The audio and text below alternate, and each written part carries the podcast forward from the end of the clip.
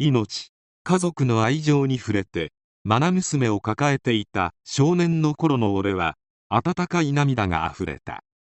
その温かい涙は俺が幼少の頃に繰り返し流した困惑の涙や助けを可能性のないまま待ち流した涙や孤独の涙とは全くの別物であった。俺の命は母のお腹の内から始まり少し苦い幼少期を生き少年になってから本の笑顔でとびっきりの笑顔になり温かい涙があふれた。今後の俺の運命は死か食材のどちらか。これはある少年死刑囚が拘置所内で書いた絵及び文である。2010年2月10日に宮城県石巻市で少女が交際していた少年に親族知人の命を奪われた事件。少年は当時18歳の石巻市の元解体作業員だった。名は千葉雄太郎。平成生まれ初の死刑囚でもある。千葉は1991年トラック運転手の父親と母親との間に生まれる。5歳の頃に両親は離婚し母親に引き取られたが母親は離婚の翌年に再婚し再婚相手との間に妹が生まれている。小学1年生頃から母親から暴力を受けるようになった。10歳になる頃には母親は再婚相手と離婚し別の男性と交際をしていた。母親からの暴力は続いており犬用の首輪をはめられてリードをドアにつながれたり家に置き去りにされたり食事を与えられなかったこともあった。母と新たな交際相手との暮らしに馴染めず小学5年の頃から祖母と暮らすようになった。幼い頃から日常的に暴力を受け続けたせいでビンタであれば2発までは暴力ではないと心から信じており千葉は当時は俺ビンタだと一発では暴力にならないと思っていて3発目から暴力になるという感覚だったんです。自分が子供の頃暴力が身近にありすぎて感覚が一般の人と違っていたんですよと10回している。高校に進学しここから千葉の親に対する逆襲が始まる。友人から親を叩くとすっきりすると聞き今度は逆に母親に暴力を振るうようになり大怪我をさせる。高校を2ヶ月で中退後暴力事件を繰り返し傷害事件で保護観察処分。当時千葉には付き合っていた少女がいた。そしてその少女との間に子供もいた。その少女の姉そして少女の友人こそが今回の事件の被害者である。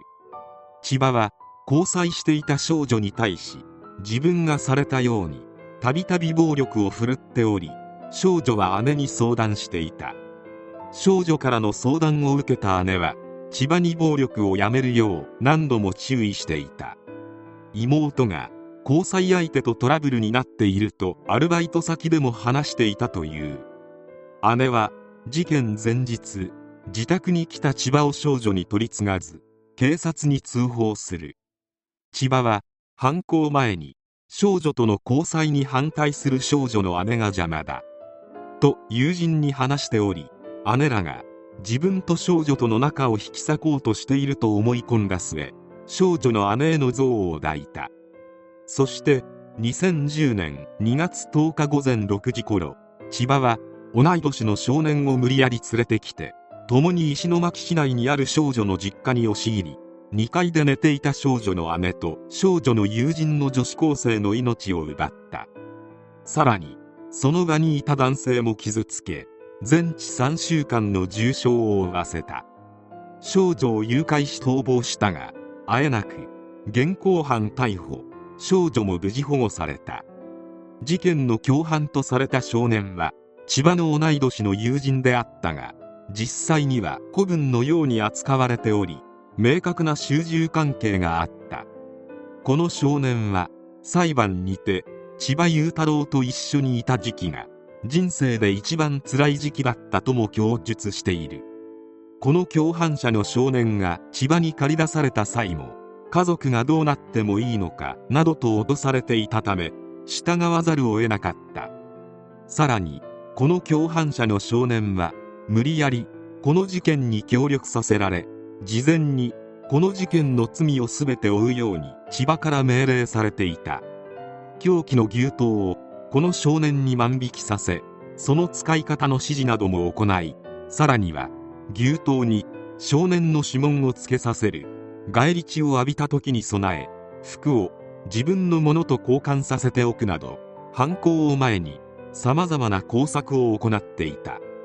結果的に共犯となった少年は事件を幇助したとの罪で起訴され脅迫されて無理に共犯者にされたとはいえ犯行から抜ける機会や事件を止める機会は何度もあったことを理由に刑事処分が相当であると判断され懲役3年以上6年以下の不定期刑という判決が下された。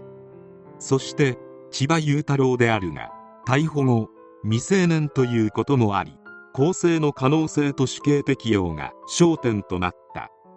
検察側は一貫して千葉雄太郎の計画性や共犯の少年に罪をなすりつけようとする狡猾さ凶悪性を主張。対する弁護側は突発的に事件を起こしたと主張。犯行の重大性から少年の家庭の事情などを考慮しても死刑を回避するに値する理由にはならないとして死刑判決が下された。弁護側はこれを不服にして控訴。この控訴について弁護団は千葉は死刑を受け入れて死ぬことだけが償いではなく生きて被害者に対して謝罪の気持ちを持ち続けることも一つの方法ではないかという気持ちになったようだと控訴理由を説明したが控訴の知らせを聞いた事件の唯一の生存者である被害男性は生きて償うとはどういうことなのかわからないと少年と弁護団を真っ向から批判した。最高裁まで行っても判決は覆ることはなく千葉の死刑は確定。なお死刑確定に伴い社会復帰の可能性がなくなったとしてマスコミ各社は一部を除いて実名報道に切り替わった。現在も千葉は宮城刑務所仙台拘置所に収監されている。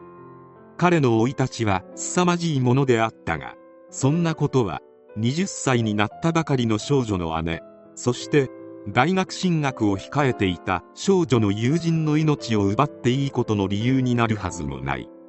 最初に死刑判決が出された時当初千葉は判決を受け止めるつもりでいたが考え直すよう説得したのが彼の弁護団であり弁護団は死刑判決に対して記者会見で怒りをあらわにしていた。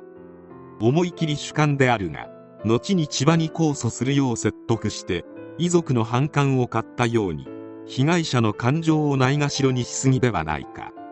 ありきたりな言い方になるが自分の身内が同じ目にあった時に加害者に対して同じことが言えるのか問うてみたい。千葉は極刑に値する人間だとは思うがあの母親のもとで育ってしまったことに対しては同情がある。彼のような家庭環境の人間そして今回の事件のような被害者が少しでも減るよう願うばかりである。